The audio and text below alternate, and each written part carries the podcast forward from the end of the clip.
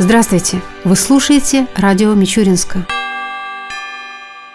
С 1 июля на территории Тамбовской области произойдет плановое повышение тарифов на коммунальные услуги. Рост тарифов по теплу составит 3,1%, электричеству 3,7%, воде 3,4%, водоотведению 4,7%. В целом общий месячный платеж должен вырасти не более чем на 3,4%, что ниже средних значений по стране и ниже уровня инфляции. Однако в отдельных муниципальных образованиях возможен и более более высокий рост тарифов на коммунальные услуги. Это связано с модернизацией объектов жилищно-коммунальной инфраструктуры. Увеличится и стоимость проезда в пригородных поездах на территории Тамбовской области. Она вырастет с 17 рублей 50 копеек до 18 рублей 20 копеек за одну 10-километровую зону.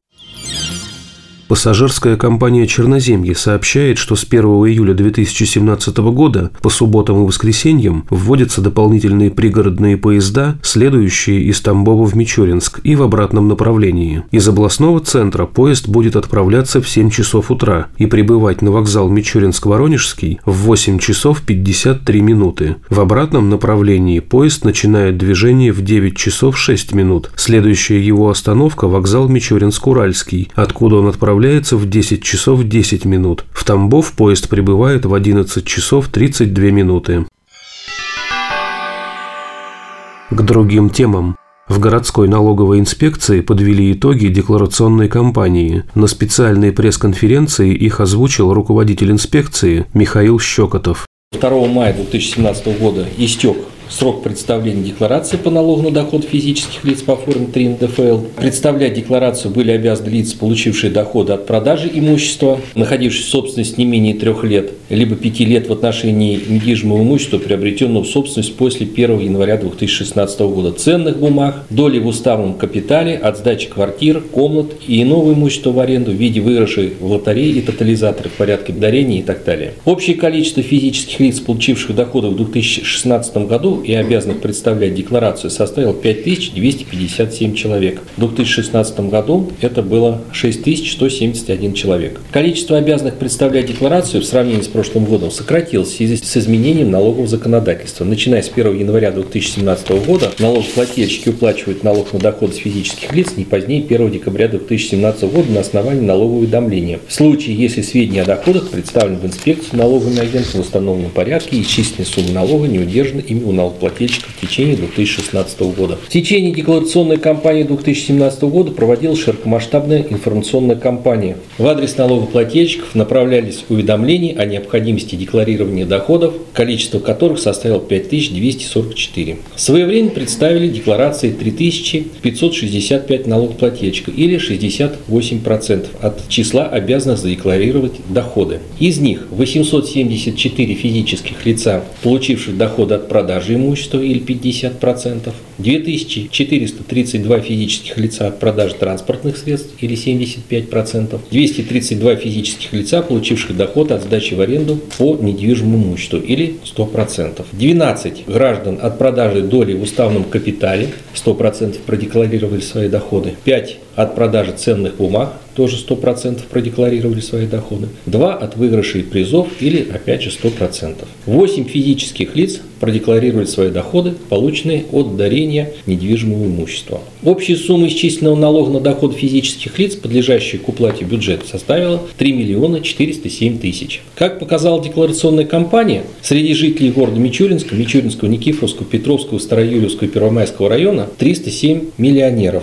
При этом доход от 1 миллиона до 10 миллионов получили 271 человек. В прошлом году таких лиц было 273. Доход от 10 миллионов до 100 миллионов заявил 28 человек. В 2016 году их было 20. Количество человек, получивших доходы от 100 миллионов до 500 миллионов, составило 8. В 2016 году 7 человек. За несвоевременное представление декларации статьей 119 Налогового кодекса предусмотрена ответственность в виде штрафа от 5 до 30% от суммы неуплаченного налога, но не менее 1 тысячи рублей. Плательщикам, представивших декларацию о доходах, необходимо уплатить исчисленный налог не позднее 17 июля 2017 года. По возникающим вопросам можно обращаться в операционный зал межрайонной инспекции ФНС России номер 9 по Тамбовской области по адресам, расположенным на сайте инспекции.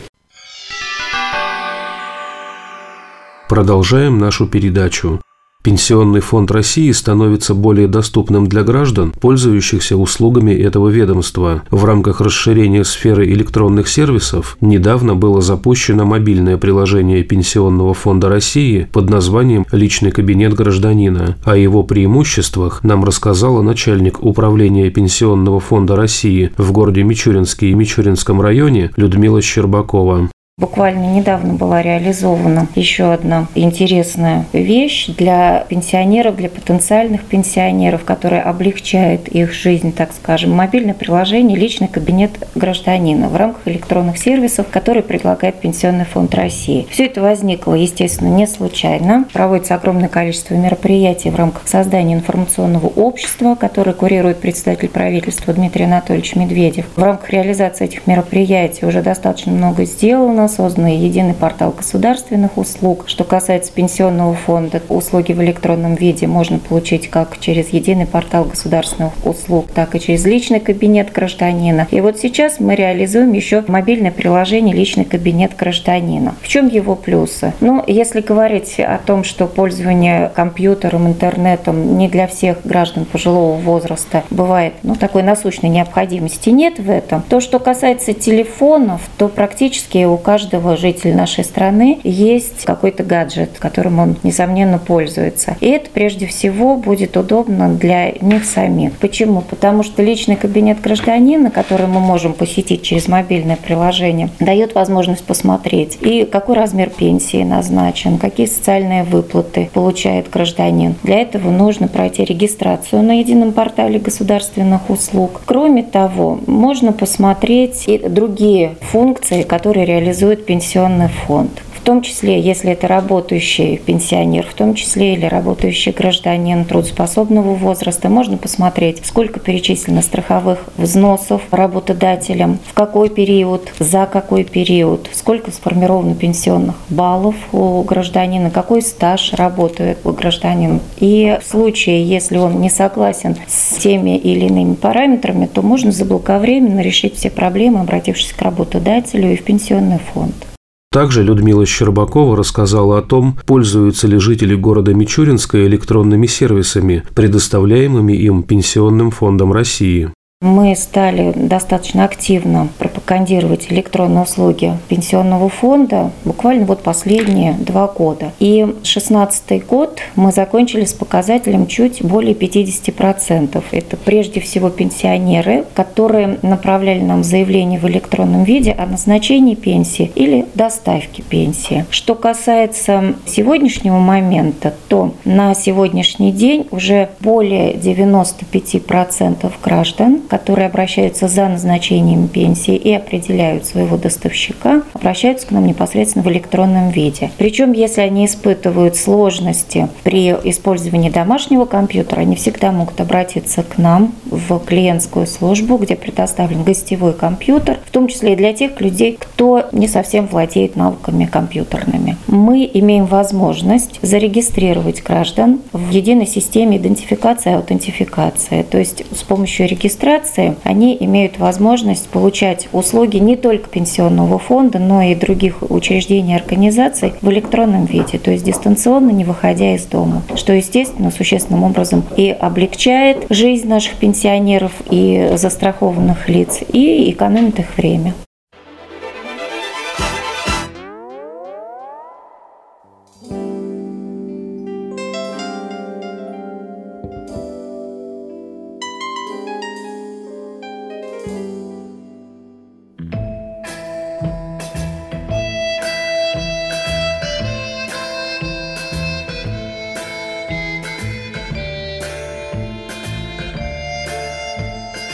В завершении передачи о погоде в выходные дни. По данным Гидромедцентра России, в субботу и воскресенье в Мичуринске днем будет 26-28 градусов выше 0, ночью до плюс 17 градусов. Согласно прогнозу, в субботу возможны осадки. Ветер ожидается южный, умеренный, до 4 метров в секунду.